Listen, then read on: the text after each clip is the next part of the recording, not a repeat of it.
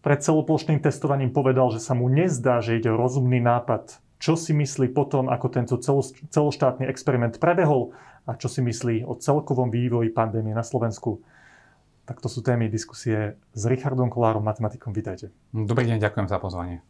Pán Kolár, základná otázka po druhom kole celoštátneho testovania. Vyše 2 milióny otestovaných ľudí, 13 509 pozitívnych. Čo vy na to? Čo tieto čísla hovoria o stave pandémie na Slovensku? No nielen tieto čísla, ale celý vlastne priebeh toho testovania, tak ako prebehlo, hovorí o troch rôznych veciach. Ja to vnímam ako, ako tri naozaj rôzne veci. To prvou je to, že sme vôbec logisticky boli schopní zvládnuť túto operáciu, čo považujem za úspešné. Mnohí mali veľké pochybnosti, ale naozaj sa zdá, že sme sa vedeli pripraviť správne v spolupráci so samozprávami a tým, že sme delegovali v princípe väčšinu tej práce na samozprávy, tak tie samozprávy to zvládli veľmi dobre, aj teda s pomocou tých ostatných zložiek a vlastne to testovanie prebehlo pre verejnosť celkom z tohto hľadiska úspešne. A druhú, druhé poučenie, ktoré sme získali vlastne z tohto testovania, je to, že v tých e, najzamorenejších regiónoch, ktoré boli najväčším problémom a v skutočnosti sú rozbiehačmi tej celej epidémie na Slovensku, tak e, v tých sa nám podarilo, aspoň podľa tých čísel z toho testovania, e, zredukovať výrazne ten počet infikovaných, ktorí sú v tých regiónoch. Toto je veľmi dôležité, lebo v skutočnosti tým najväčšou hrozbou počas toho celého pandemického obdobia je, že niektoré ohniska nám strašne zblknú a potom zapália vlastne to okolie a postupne zhoršujú tú situáciu všade. A keď my máme nástroje, ktoré dokážu zlepšiť pomerne v krátkom časovom horizonte tú situáciu v tých najhorších miestach, tak to je veľmi, veľmi dobrá vec. Takže to sme si vyskúšali a toto sa nám môže hodiť do budúcna veľmi. A to môže byť na, jeden z na, naozaj najsilnejších nástrojov na boj s tou, s tou pandémiou všeobecne. No a ten tretí uh, bod, ktorý sme zistili, zistili sme, že, že uh, keby sme lepšie používali dáta, tak by sme lepšie vedeli alokovať zdroje. To znamená, že keby sme mali viac dát a vedeli ich lepšie analyzovať a spracovávať, tak sme sa lepšie vedeli rozhodovať o tom, kde vlastne ktoré nástroje používať. Takže toto sú tie tri poučenia, ktoré mám. A toto ukázali tie čísla pre mňa. Je to také zvláštne, ale toto, toto sú tie výsledky. No, ja som čakal, že vy vezmete to číslo tých pozitívnych ľudí a poviete, že tak toto je veľké množstvo tých ľudí, ktorých predpokladáme, že na celom Slovensku sú pozitívni. Teraz sme to výrazne znížili. Neviem, mali sme 60 tisíc približne ľudí, ktorí asi sú pozitívni na Slovensku. Znížili sme to na 10-20 tisíc. Toto nehovoríte. Prečo? Prečo nevezmete to číslo a nerozoberáte ho takýmto spôsobom? To je naozaj dobrá otázka a, a ten problém, ja mám trošku problém s tými číslami, pretože a my sme mali dlhodobo akési dáta minimálne o tom, aký je stav na Slovensku pomocou toho pravidelného PCR testovania. Ono, tie dáta nie sú úplne presné. Oni popisujú nejakú časť toho, koľko máme infikovaných niekde, ktorých, prebačte, zachytávame nejakým spôsobom. ale mali sme akýsi prehľad. Momentálne to antigenové testovanie do týchto čísel vlastne vnieslo úplne taký výchor. Nevieme vôbec, čo tie čísla momentálne znamenajú. A trošku je problém interpretovať aj tie čísla z toho testovania. Oni hovoria o tom, vlastne tie poklesy, ktoré sme videli vlastne celoplošne na všetkých tých miestach, kde sa opakovane testovalo, oni hovoria jednoznačne o tom, že ten počet infikovaných tam v tej populácii klesol zásadným spôsobom. To je veľmi dôležité, ale nevieme vôbec, že, že ako. Totiž e, do toho vstupuje niekoľko parametrov a jedným z nich je napríklad to, že ako sa rýchlo šíri tá, tá infekcia na Slovensku. No a už vlastne pred tým prvým kolom testovania boli jasné náznaky toho, že situácia sa zlepšuje že tie opatrenia, ktoré sme zaviedli špeciálne v polovici oktobra, že oni naozaj po dvoch týždňoch, to znamená koncom toho oktobra, oni začali zaberať.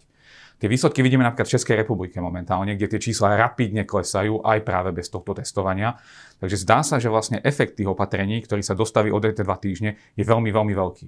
No a my momentálne, čo sme urobili, a to nepovažujem za zlé skutočnosti, to považujem za veľmi dobré, že sme navyše to spojili vlastne to uzavretie, tie opatrenia, ešte s týmto testovaním. My sme znásobili efekt tých dvoch opatrení a oni sú spojené do toho spolu. Takže tie čísla, ktoré my vidíme, že sú poklesy, oni nie sú len zásluhou tých testov a oni sú z veľkej časti práve aj tým, že vlastne sa zlepšuje tá situácia.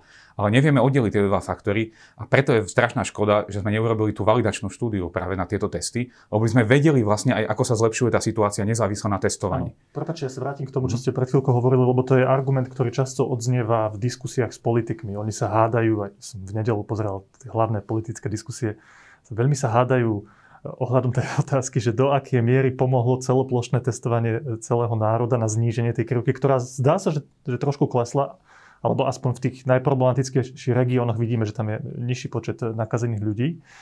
A oni sa hádajú o tom, že teda do akej miery zabrali celoplošné opatrenia.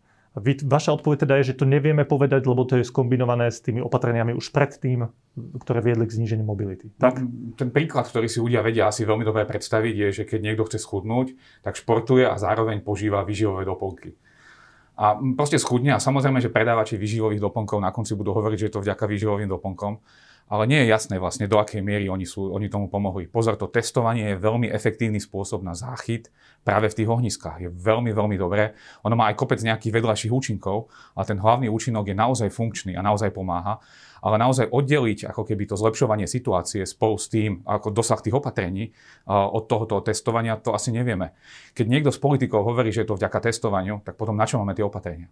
Áno, takže asi to je nejaká kombinácia týchto dvoch faktorov, ale nevieme presne povedať, ktorý faktor do akej miery e, zohral rolu. No ja by som naozaj vyzval politikov, že ak si myslia, že je to len testovaním, tak potom nepotrebujeme tie opatrenia. Čo samozrejme oni to pochopia myslím, okamžite. Nehovoria, ja myslím, že nehovoria, že to je len tým testovaním, ale vyťahujú to ako silnú politickú zbraň, však potrebujú to samozrejme predať. Testovali Hej. celý národ, to je politicky citlivá vec. Dobre, ale pán Kolár, vy ste napriek tomu, čo ste teraz povedali, ste aj po prvom kole toho celoplošného testovania ste dali taký odhad, že koľko z tých pár desiatok tisíc ľudí, ktorí boli e, označení ako pozitívni antigénovými testami, je reálne pozitívnych. No a mňa veľmi zaujalo, že, že ako ste to spravili. Však validačná štúdia tých antigénových testov, ktoré sme kúpili z Koreji, neprebehla. Napriek tomu, že viacerí vedci na to vyzývali, politici tvrdili, že nebol čas e, na validáciu, vedci tvrdili, dalo sa to spraviť. Pán Čekan tu sedel, ten tvrdil, že sa to dá spraviť aj v tom krátkom čase, tých pár dní. No, No a moja otázka teda je, že keď, keď teraz ľudia na Slovensku bolo označených pár desiatok tisíc ľudí v tých dvoch kolách ako pozitívnych, tak títo ľudia, ktorí sú pozitívni, ako majú brať tú svoju pozitivitu? Do akej miery majú pochybovať o tom, či sú naozaj pozitívni alebo nie? No budem sa vedieť vyjadriť k tomu prvému kolu, pretože v tým druhom kole máme problém, že nemáme dostupné tie PCR dáta, ktoré už nie sú spolahlivé a nemôžeme robiť ten istý odhad ako v prvom kole. Takže tomu druhému kolu žiaľ tú analýzu nevieme urobiť týmto spôsobom. Prečo to? No, pretože my sme stratili informáciu z toho PCR testovania. Tým, že sme vlastne urobili to antigenové testovanie, tak tie PCR testy, ktoré predtým veľmi dobre merali tú situáciu, tak už zrazu nie sú dostatočne presné. Nevieme vlastne.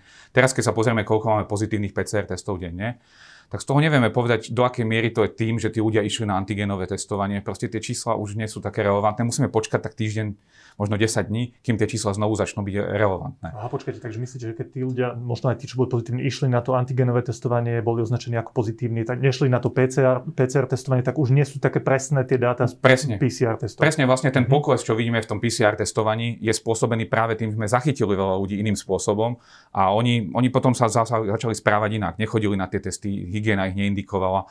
To znamená, že tie PCR test, to PCR testovanie, tie dáta momentálne nemajú takú výpovednú hodnotu, ako mali pred prvým kolom. No ale pred prvým kolom sme mali tie k dispozície tieto dáta. To znamená, že oni nám hovorili o tom do istej miery, aká je tá situácia na Slovensku. Videli sme, že máme okresy, v ktorých situácia je veľmi rozdielna. Teda z Bratislava a, a neviem, Dunajská streda, alebo Bratislava a, a Rožňava. No ale potom sme urobili to antigenové testovanie a zistili sme, že tie výsledky v týchto okresoch sú zhruba rovnaké. To znamená, že máme dve veci, ktoré majú dve, dve oblasti, ktoré majú veľmi rozdielnú situáciu, ale zároveň jeden test tam vyjde takmer rovnako. A toto nestalo sa na úrovni dvoch okresov, ale na úrovni veľa okresov. Máme veľa okresov s veľmi rôznou tou situáciou podľa toho PCR testovania. Nám dopadlo, že dopadli rovnako pomocou toho antigenového testovania, alebo takmer rovnako. No a na to sú potom matematické nástroje, ktoré hovoria, že do akej miery tá rovnakosť, ktorá tam je, je systematická. To znamená, že to je niečo, čo je rovnako pozitívne všade, a to je práve chybovosť tých testov. A do akej miery to je spojené s tým, že to tá rozdielna tá prevalencia alebo tá incidencia v tých oblastiach. No a toto sú matematické proste pomerne jednoduché nástroje. Pomocou týchto jednoduchých nástrojov my sme urobili odhad toho, aké sú parametre toho testu, testu. Špeciálne, koľko ľudí je označených falošne ako pozitívnych. To znamená, že z tisíc ľudí, ktorí prídu negatívni na ten test, koľko z nich omylom označí za, za pozitívne. Ja to rozumiem, ale to je tak, že ako keby sme robili validáciu tých testov antigenových, ktoré sme nakúpili reálne, ako pán Čekan hovoril, na Orave, vezmeme tých ľudí, ktorí boli označení ako pozitívni, pretestujeme ich PCR testami a z tých negatívnych náhodnú vzorku vyberieme a pretestujeme ich PCR testami a budeme vidieť, aká je spolahlivosť tých testov. A vy teraz akoby na základe nejakých vašich matematických modelov Viete takúto kvázi validačnú štúdiu urobiť porovnaním toho, aká bola situácia na základe PCR testov a potom antigenového testovania, tak? Presne tak, ale je tam veľká neistota, lebo samozrejme je to len odhad a samozrejme tam je nepresnosť aj v tých PCR testoch. Čiže vlastne tá spolahlivosť tohto je o mnoho nižšia. A ten druhý parameter, ktorý je tá senzitivita, aké percento zachytávame pozitívny, e, tých e, pozitívnych, tak ten sa odhaduje veľmi ťažko. A táto špecificita sa dá odhadnúť v priemere, pozor, v priemere celkom, celkom spolahlivo. Dobre, tak z tých všetkých ľudí, ktorí boli označení ako pozitívni pri antigenovom testovaní, tak zhruba na základe týchto vašich analýz je, aké percento tých ľudí nemusí byť naozaj pozitívnych, sú falošne pozitívni. No ten odhad vychádza práve z toho čísla, ktoré ako keby je tá charakteristika toho testu, teda špecificita a tá nám vyšla v priemere, ešte raz opakujem, v priemere okolo 99,6. No na takmer 100%. Každý jeden človek, ktorý sa dá otestovať, je strašne malá šanca, že by sa mu stalo, že by mohol byť omylom pozitívny. V skutočnosti, keď mu vyšiel pozitívny test, znamená to, že je extrémne podozrivý na to, že je infikovaný. To absolútne, proste tí ľudia naozaj mali by sa izolovať, kto to teda naozaj o tom pochybuje, mohol by sa pretestovať tým PCR, ale to podozrenie my sme zachytili najpodozrivejších ľudí. To je určite dôležité a práve takých ľudí potrebujeme vlastne dať preč, aby sme mohli vlastne mať zdravšie to Slovensko celé. Takže toto je naozaj dôležité, no ale teraz pre jednotlivca je tá šanca malá, že by mal chybu. Ale keď otestujeme, keď iba jeden sa, povedzme, že ten test pomýli v, v štyroch ľuďoch z tisíc, to je toľko, by sme odhadovali, tak to nie je také zlé. Ale keď otestujeme 3,6 milióna ľudí, tak 4 ľudia z tisíc zrazu sú 15 tisíc ľudí. No a tých 15 tisíc ľudí zrazu je signifikantná časť tých 38 tisíc, ktorých sme zachytili. Pozor, tých 15 tisíc je štatistický odhad, to je nejaká stredná hodnota. To môže byť od 5 tisíc po 25 tisíc. To má, to má nejakú distribúciu tej pravdepodobnosti. My nevieme presne, koľko to je, ale stredný odhad je 15 tisíc. A keď tých 38 tisíc, od nich očítame 15 tisíc, tak 23 tisíc by mali byť tí akože skutočne pozitívni, ktorí sme našli. A 15 tisíc sú tí ľudia, ktorí boli omylom označení možno ako, ako, ako pozitívni. Ale tam je veľmi dôležité to, že títo ľudia sú podozriví. Toto nie je, že nemôžeme sa na základe toho správať, že čo ja viem, že nie som pozitívny. Nie, nie, naopak, títo ľudia sú veľmi, veľmi podozriví. A mm, ideálne by bolo, ak by teda tí pozitívni niektorí minimálne sa prešetrili práve tým PCR testom. Dobre, tak máme tých 38 tisíc ľudí, ktorí boli označení ako pozitívni antigenovými testami. Z toho vy odhadujete, že 15 tisíc mohlo byť označených falošne. V skutočnosti no. nemajú koronavírus. A jeden... Ten, deň testovania, to je tiež dôležité. Nevieme, či o dva dní neskôr, ale ten deň testovania. No keď sa pozeráme na tento výsledok, je podľa vás dôležitejšie to číslo tých ľudí, ktorých sme zachytili a sú reálne pozitívni, alebo v neprospech toho celého experimentu hovoriť tých 15 tisíc, ktorí tam sú. Čo prevažuje v tejto situácii podľa vás? No z môjho hľadiska je v skutočnosti tých 23 tisíc o mnoho dôležitejších, lebo to na, my sme boli v tej situácii, že sme museli zatvárať celú krajinu. Takže my sme sa rozhodovali, v princípe vláda sa rozhodovala v nejakej dileme, kde rozhodovala o zatvorení celej krajiny tak uh, malý počet ľudí, tých 15 tisíc, prípadne ich domácnosti, je v skutočnosti malá cena za to, že vlastne dokážeme sa vyhnúť nejakým prísnejším opatreniam, ktoré budú celoplošné. A tiež musím povedať, že z tých e, štúdí validačných na tie testy my sme odhadovali, že ten počet bude o mnoho vyšší že to bude pri tých 3,6 milióna, že to bude asi 70 tisíc ľudí. Tie testy ukázali, že tú špecificitu majú dokonca naozaj takú, aká bola vlastne uvádzaná v tom príbalovom letáku, že vynikajúca správa. Čiže mne príde to, že tí ľudia ako keby prinášajú skočne obeď za tú celú krajinu. A ja myslím, že by sme im mali aj za to poďakovať a upozorniť tých ľudí, že naozaj toto je tá obeď, ale bola potrebná pre celú tú krajinu. Takže to mi príde ako menej závažný problém, ako to, že by sme mali tých 23 tisíc ľudí, ktorí nevieme, kde sú a teraz už vieme. No presne tak. A teraz poďme k tej druhej veci. Toto boli tí, ktorí boli zachytení ako pozitívni a časť z nich je falošne pozitívnych. A koľko z ľudí, ktorí sú reálne pozitívni, ktorí by PCR testy na Slovensku zachytili ako to, že majú koronavírus, tieto testy nezachytili. To vieme povedať? To sme tiež odhadovali, ale na základe toho, že sme odhadli predtým, aký počet tých infikovaných v tej krajine je a pozerali sme sa na to, aké sú predpokladané parametry, parametre toho testu. A z toho hľadiska odhadujeme, že v priemere ten test odchytáva asi polovicu tých ľudí, ktorí sú infikovaní. Ale zase v priemere. Môže byť inak v Bratislave, môže byť inak na Orave a inak v Čadci. No a e, ten, e, ten, keby bol ten odchyt 50-percentný, a to predpokladáme, že naozaj celkom dobrý odhad podľa toho, tých dát, tak eh, v tom prípade by sme očakávali, že 23 tisíc ešte zostalo vlastne po tom testovaní eh, v tej populácii, ale to iba v populácii tých testovaných. Ešte máme ďalších 1,9 eh, milióna, medzi ktorými môžu byť ďalší tí infikovaní. Ale teda zachytili sme z tých, ktorí boli na testoch polovicu. A samozrejme ďalšie testovanie zase zachytilo, ale už nie polovicu z tej polovice, lebo tí ľudia, ktorí boli pozitívni na jednom teste, už asi nie sú pozitívni na druhom, ale zachytili sme zase iných ľudí, ktorí sú infikovaní, ktorí sa medzi tým infikovali alebo predtým infikovali. Komplikované to je trošku. Áno, ale túto informáciu ste už hovorili viacerým médiám po tom prvom kole testovania, ale teraz aj po tom druhom sa vás chcem tak teda opýtať, že vy ste pred celoplošným testovaním povedali, že sa vám nezdá, že ide o rozumný nápad. Prvá výhrada bola, najvážnejším argumentom bolo, že tieto antigenové testy nie sú dostatočne spolahlivé. Teraz, keď ste videli tie dáta z prvého kola, ktoré teda sa dajú analyzovať, porovnať s tým PCR testami. to pomáha aj do druhého kola. Mhm. Tak, tak aký je ten váš záver z toho celého? Stálo to za to? Bol to rozumný nápad nakoniec? No ja si stále myslím, že celoplošné testovanie nie, nemá opodstatnenie. Stále si myslím, ale tam je to slovo celoplošné, to celo, celo je tam veľmi dôležité. Vysvetlím to na, na, na, naozaj na tom, čo sme zistili v tom prvom kole. My sme zistili, že tá situácia v Karlovej vsi v Bratislave a situácia na Orave je úplne iná. My sme zistili, že niekde máme 10 krát alebo 30 krát viac infikovaných.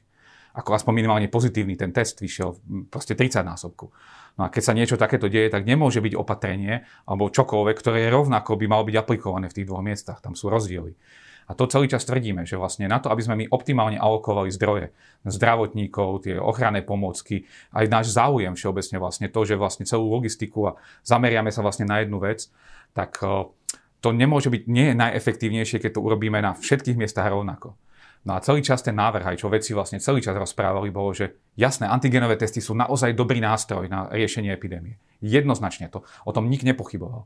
Ale používajme ich tam, kde potrebujeme. A to sa ukázalo, že naozaj tie redukcie boli najväčšie, najzávažnejšie práve v tých najpostihnutejších ob- ob- oblastiach. Takže to vlastne, že v druhom kole sme prešli k tej redukcii toho počtu tých okresov, to bol vynikajúci krok. Práve sa ukázalo, že vlastne na veľkej časti územia tento krok nemá opodstatnenie a tie vynaložené náklady, ktoré na to máme, to sú ľudské zdroje, finančné zdroje, materiálne zdroje, nie sú efektívne využité. Že na to, aby sme ich zachraňovali, povedzme, životy a podobne, lebo tým vždy sa chce počítať, pán premiér vždy počíta, že koľko životov zachránime, tak to, koľko sme tam vynaložili peňazí na to zachranu tých životov, tak to už nie je efektívne. To už nie je efektívne z hľadiska tej ekonomickej teórie medicíny. Dobre. A keď som sa vás pýtal na to prvé kolo a na interpretáciu tých dát, tak ste povedali, že aj keď tam je pár 15 tisíc, uh-huh. povedzme v priemere 15 tisíc falošne pozitívnych ľudí, tak to stálo za to, lebo sme zachytili dosť veľa 25 tisíc, 20 tisíc ľudí, ktorí sú naozaj naozaj pozitívny. A teraz hovoríte, že aj tak si nemyslíte, že to celoplošné testovanie bol rozumný nápad. Tak ako to mám rozumieť? No, lebo z tých nie 23... je to v kontradikcii? Nie, nie, nie, lebo z tých 23 tisíc, ktorých sme zachytili, je 20 tisíc tých častí, ktoré sme potom testovali znovu. Proste tam, tam to bolo veľmi efektívne a na tom druhom mieste, keď sme porovnávali tých 23 tisíc a tých 15 tisíc, alebo vôbec všeobecne tie náklady, ktoré na to sú, tak eh, na ten záchyt na tej veľkej časti Slovenska bol strašne malý. Tam hovoríme o mestských častiach, kde to boli že 5, 10 ľudia. Tých 10 ľudí v rámci PCR, PCR testovania nachádza denne vlastne celá tá akcia nemala väčší efekt ako v princípe to bežné testovanie na mnohých miestach. Takže my sme aj odporúčali vlastne, že na základe tých dát, ktoré máme pred tým testovaním, by sme sa mali lepšie rozhodovať o tom, kde to použiť. A pre nás bolo to odporúčanie Urobme toto testovanie na časti Slovenska, nevyčerpáme tak všetky tie zdroje, nevyčerpáme tie samozprávy a naozaj sa na to zameriame. A teraz, keď sa pozrieme, čo vláda robí ďalej, už teraz hovoria, že o dva týždne ideme testovať zase iba tie najpremornejšie okresy. Robia presne to, čo sme odporúčali hneď do začiatku. Že vlastne aj tie čísla celoplošného testovania potvrdili presne to, čo ste hovorili, že zamerajme toto antigenové testovanie na tie najzamornejšie regióny. Tak. Áno, áno, že to je efektívne. Presne to sa potvrdilo. Presne tak. Áno. Doteraz politici v diskusiách tvrdia, že antigenové testy zachytia tých najinfekčnejších. To ma tak zaujalo. Ale lebo ak tomu správne rozumiem, nie je to tak, že tieto testy zachytia tých s najvyššou je to tak, že zachytia tých s najvyššou vírusovou náložou, ktorú majú v tele. A to neznamená automaticky, že sú to ľudia, ktorí najviac šíria ten vírus. Toto je tak, tak ako som to povedal? Mm, toto sa nevie nevie sa ešte, není štúdia, ktorá by jednoznačne preukázala súvislosť so šírením a ukázala, že ako infekčnosťou a výškou vírovej nálože. Tieto testy zachytávajú ľudí s najväčšou vírovou náložou v ten daný deň. Takže vírová nálož je individuálna to znamená, že to nie je úplne jasné. Mnohí ľudia aj s vírovou, vysokovírovou náložou zrejme nie sú infekční, nešíria, nie sú nebezpečenstvom. Na druhej strane ľudia s ničou vírovou náložou môžu byť nebezpečenstvom. Je to, štatisticky to znie veľmi pravdepodobne. Pravdepodobne to tak je. Ale nevie, nie je to potvrdené zatiaľ, že by niekto doložil štúdia a ukázal, že práve tí ľudia, ktorí majú vysokú vírovú nálož, sú zdrojom práve najviac šírenia. Takáto štúdia zatiaľ nie je. A toto ma trošku znepokojovalo celý čas, lebo toto určite sledovalo strašne veľa vecov na svete v dátach a nepodarilo sa zatiaľ nájsť. Zrejme tam bude nejaký súvis, ale nevieme aký presne. Toto je veľmi zaujímavé, lebo politici s tým úplne automaticky operujú vo všetkých diskusiách, že zachytili sme tých ľudí, ktorí najviac šíria ten vírus. Prečo je asi rozdiel, že mať najvyššiu vírusovú nálož a najviac šíriť, no, ako tvrdíte. Nevieme to Nielen povedať. to, lebo tam vstupuje niekoľko faktorov. Ten človek nielen to, ako má vírovú nálož, ale o šírení rozhoduje to, akým spôsobom napríklad emituje častice do, do vzduchu. To je veľmi individuálne. Niektorí ľudia dokážu až stonásobne a tisíckrát viac emitovať tých častíc do vzduchu ako iní. Ďalšia vec je, že a, dôležitým faktorom je, koľko má do kontaktov. Znamená, že najväčšie šírenie nemusí byť nutne od tých ľudí, ktorí majú najväčšiu výrovú nálož. Samozrejme, že je to jeden z dôležitých faktorov a keď zachytávame tam tých najvi- najviac ako s najväčšou výrovou náložou, to je správne. To je správne. A musíme si byť vedomí toho, že tam je táto limitácia. Znamená, že veľa ľudí nám pre, vlastne cez to si to prepadne. A preto aj očakávame, že toto môže spôsobiť problém. My sme ako jedno z veľkých rizik toho testovania považovali to, že veľa ľudí, ktorí môžu byť infekční a môžu byť potenciálne veľkými šíriteľmi, teraz má v ruke doklad o tom, že nie sú infekční. A toho sa my bojíme, toho efektu vstupenky na slobodu. No presne, na to sa vás chcem opýtať. Keď tu bol pán Čekan, tak on hovoril o dvoch rizikách toho celoplošného testovania z tohto bezpečnostného hľadiska. Prvé bolo, že to logisticky nezvládneme, aj z takých tých e, hygienických opatrení a tak ďalej z toho hľadiska, a že sa tam môžu nakaziť ľudia počas toho testovania. A, a druhá obava bola, že ľudia, ktorí dostanú papier, že sú negatívni, uvoľnia všetky tie svoje spôsoby správania, ktoré zaviedli počas pandémie a začnú sa správať tak ako predtým. Myslím, že to cítime aj na našich vlastných životoch, že psychologicky sa trošku viac uvoľníme, stretávame sa s väčším množstvom ľudí a tak ďalej. Myslíte, že tieto dve obavy sa potvrdili, vyvrátili? Vieme k tomu niečo teraz povedať? No, ako keby tie rizika, alebo vlastne ten epidemický stav je charakterizovaný dvomi vecami, dvomi, dvomi veličinami. Jednou je počet infikovaných a ten sme výrazne znížili a druhou je rýchlosťou šírenia, ako, vlastne, ako sa zväčšuje ten počet tých infikovaných. Kým nám sa podarilo výrazne znížiť počet tých infikovaných v tej populácii, určite. Na druhej strane máme ten problém, že sme boli vo fáze, keď vďaka opatreniam nám počet, tá rýchlosť šírenia, to zväčšovanie, ako rýchlo nám to narastá, tá sa znížila že práve takéto tie vstupenky na slobodu a práve tá komunikácia, ktorá bola nešťastná ohľadom toho celého testovania a aj to, že sme testovali na miesta, kde sme rozdávali tie vstupenky, kde sme ich nepotrebovali možno rozdávať, tak vďaka tomu vlastne to správanie sa môže zmeniť a tí ľudia naozaj môžu ako keby už čakať, že už sa to všetko, jednak tá napätie to vstúpa, že ľudia chcú viac u slobody, ako keby, ak to hovorí pán premiér, ale, druhá vec, že naozaj sa zmení správanie. A vďaka tomu môžeme znižiť to číslo, ale začne nám rýchlejšie rásť. Takže to sú dve veci a my sme v jednom urobili dobre, ale v tej druhej časti, to zväčšovanie, tak tam sme možno urobili nejaké, dosť sme sa dostali na nebezpečnú šikmú plochu. Že tu existuje riziko, že sa zrýchli šírenie pandémie vďaka tomu, že sme cítime úľavu vďaka antigenovom testovaniu. To, to nie je, že existuje riziko. To my pozorujeme už v dátach, že mobilita ľudí, ktorá klesala presne počas období toho, tých opatrení, výrazne začala narastať naspäť. To znamená, že my už vidíme, že vlastne to správanie, uh, niektoré tie aspekty toho správania sa menia automaticky s tým, tým po, po tom skončení testovania. Takže toto vieme, že je problém a ja mám trošku obavy, že to, že vlastne to testovanie nás číslami poslalo niekde na začiatok oktobra alebo do septembra, tak dobre, ale, ale budeme možno rásť rýchlejšie ako vtedy, lebo tí ľudia budú mať teraz už tendenciu vlastne si myslieť, že je za tým. Že toto myslím si, že tá komunikácia mohla byť šťastnejšia. Tak toto asi do veľkej miery závisí od toho, ako budú vyzerať tie ďalšie kroky a ďalšie opatrenia vlády. Zatiaľ vidíme, že sa avizuje testovanie na hraniciach, aspoň na niektorých hraničných priechodoch. To je jedno z opatrení antigenovými testami. Vidíme ďalšie kolo celoplošného testovania celoplošného zúženého na nejakých 500 obcí a pár miest. To, to sa mi veľmi páči. Keď toto máme celoplošné, tak som za. Čo hovoríte na, na, aspoň na tieto dva kroky? A povedzme ešte aj také veci ako zriadenie mobilných odberových miest, kde ľudia kedykoľvek budú môcť prísť a antigenovými testami budú pretestovaní. Ja sa veľmi teš, teším, že vlastne ideme týmto smerom, pretože uh, veci, keď vystúpili na, spoločne s prezidentkou na tlačovej konferencii, tak predložili presne tieto veci ako návrhy. Zúženie toho testovania na tie miesta, ktoré sú najviac postihnuté, zriadenie dostupných uh, testovacích miest, kde sa zadarmo môžu ľudia otestovať dlhodobo. To považujeme za veľmi dôležité, lebo ľudia, ktorí majú príznaky, tam prídu. Práve tí, čo môžu naozaj najviac šíriť, najviac emitovať kašľaním a, a kýchaním, tak práve tí ľudia tam prídu a tí sa otestujú. To považujeme za veľmi dôležité. A napokon k, k tým hraniciam, tak naozaj, kým doteraz vlastne tá, ten stav v tých okolitých krajinách bol porovnateľný s nami, tak práve vďaka tomu, že my sme to výrazne znížili teraz tými krokmi, tými opatreniami a tým testovaním, tak uh, vďaka tomu naozaj už ochrana hraníc začne byť dôležitá, lebo zrazu sme my tí, ktorí sú na tom najlepšie a okolo nás je to naozaj nebezpečie z tohto hľadiska epidemiologického. Takže myslím si, že tie kroky vlastne testovanie na hraniciach sú momentálne oprávnené A ja dúfam, že napríklad tá situácia v Českej republike sa zároveň s nami bude zlepšovať a že sa im to podarí tak, aby sme mohli zase napríklad minimálne s nimi tú hranicu znovu otvoriť. Bo dôležitý rozdiel tých epidemiologických stavov a momentálne my budeme, predpokladáme, že už sme v lepšom stave, a keď tie čísla to ešte neukazujú, ale už ten stav predpokladám, že je o mnoho lepší ako inde. Áno, a keď vidíte tieto opatrenia, je ešte nejaké ďalšie, ktoré navrhujete, ktoré je podstatné a ktoré vláda zatiaľ neprijala? No, ťažko teraz o tom hovoriť, lebo my nevieme vyhodnotiť tú situáciu. Teraz je strašný problém, že vlastne my nemáme dáta o tom, aká tá epidemiologická situácia je. Budeme vedieť tak rádovo o týždeň, keď sa pozrieme na to, ako tie, tie PCR testy sa zmenili voči tomu obdobiu pred testovaním, tak budeme vedieť, aká veľká bola tá redukcia a potom budeme vedieť, aký level tých opatrení môžeme urobiť mo- ešte moc skoro. Ľudia sa snažia ako samozrejme okamžite to vyhodnocovať, ale my nevieme, či môžeme uvoľňovať alebo potrebujeme sprísňovať. Bohužiaľ to nevieme. Samozrejme, že tá snaha je tam obrovský tlak, aby sme uvoľňovali.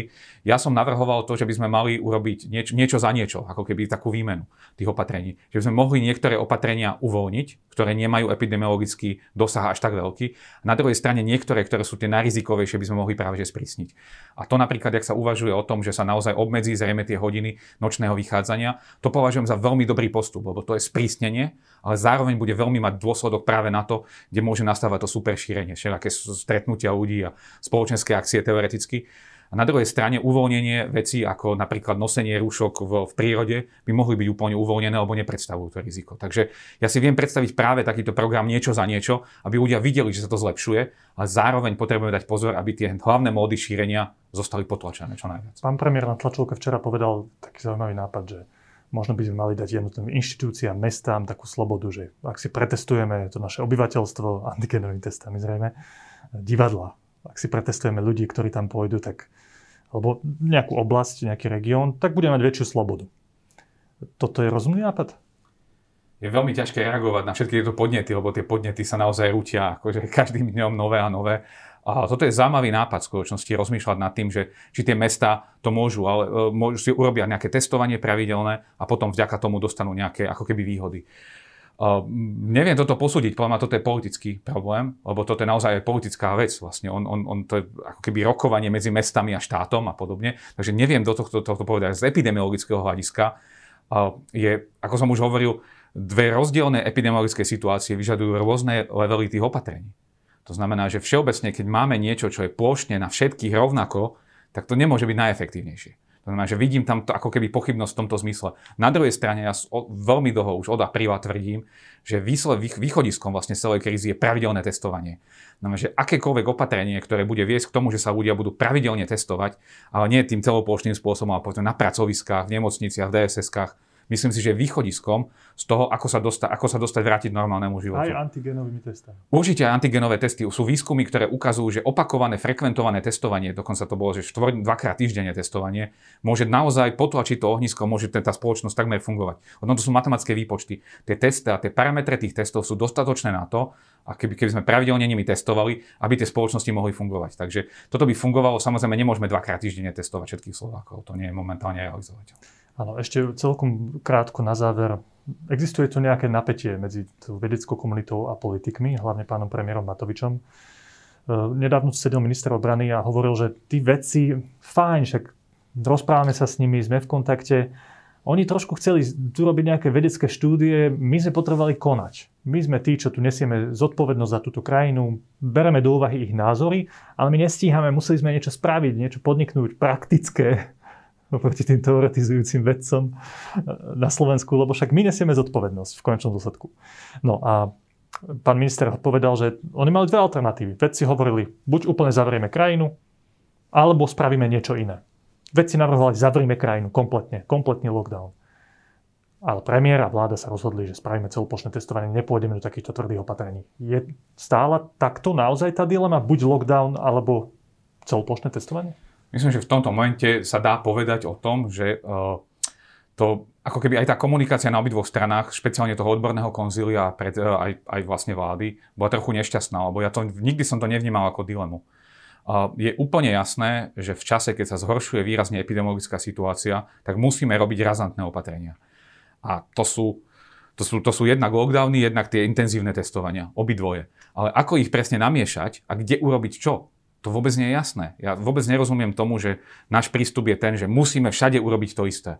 to práve to odporuje. Vlastne učebnice epidemiológie sú úplne plné toho, že tam sú rozdiely, že my musíme robiť rozdiely medzi tým, kde, tu, keď je iná situácia, musíme inak postupovať. Oni vychádzali z toho, že sa to šíri geograficky. No áno, ale tie rýchle opatrenia nemusia byť nutne všetky rovnaké. Môžu naozaj byť najprv niekde, potom niekde ďalej, niekde ďalej. A to môže byť z hľadiska alokácie zdrojov naozaj najefektívnejšie. Takže považujem to za nebezpečnú dilemu, lebo tú dilemu my si môžeme vymyslieť hoci kde. A keď my si vymyslíme dilemu, tak od, vlastne vyhodíme všetky tie rozumné riešenia. Ja myslím, že ani jeden z tých extrémov nebol správny. Nie je to pravda. Nie je to pravda, že vedci hovorí, zavrime celú krajinu, nič iné sa nedá No konzílium, musím povedať... povedať, správame celoplošné testovanie. Odborné konzílium naozaj prijalo záver, to, sú, to je to, ktoré si zriadilo, to je tá poradná komisia, ktorá je e, k pandemickej komisii, tá poradný orgán, tak tí naozaj odporúčali iba tá vlastne plošný, plošný lockdown pomerne na tri týždňa mám pocit, že to bolo tento odporúčanie.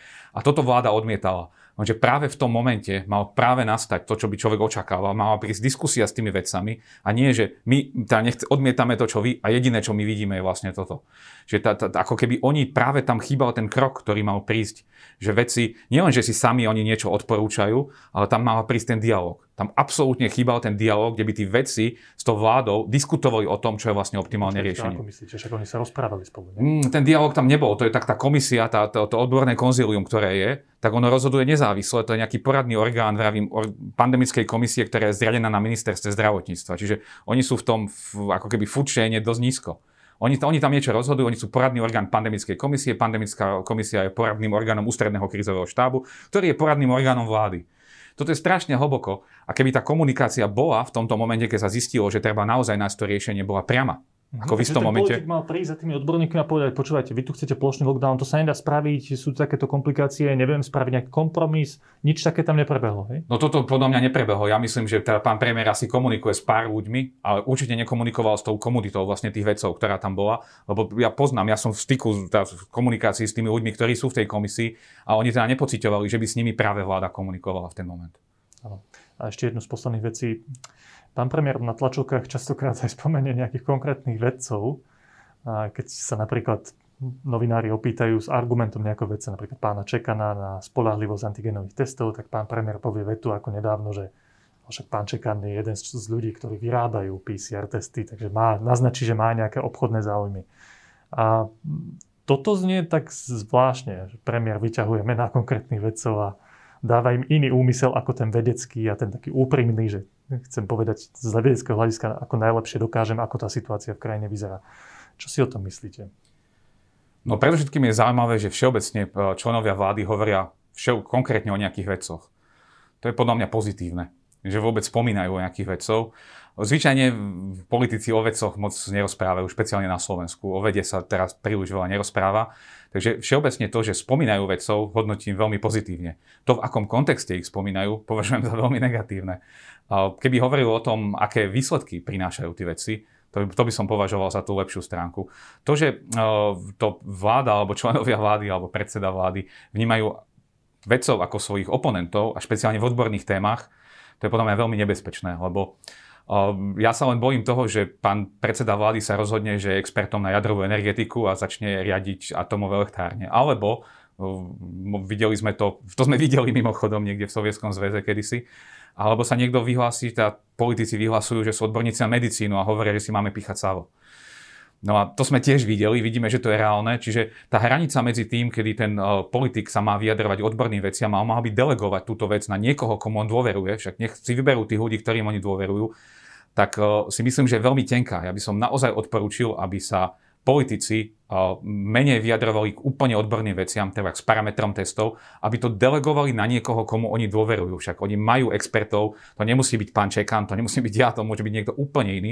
A aby títo experti naozaj viedli túto diskusiu, lebo tá diskusia bude na tej primeranej úrovni. Tým, že sa vlastne politizuje tá debata s vedcami, tak to je nebezpečné pre obidve strany. To nie je nebezpečné len pre tých vedcov, ktorí sú spomínaní a teraz oni sa musia obhajovať alebo akým spôsobom majú bojovať proti predsedovi vlády. To je nezmysel. Nikto nechce bojovať s vládou.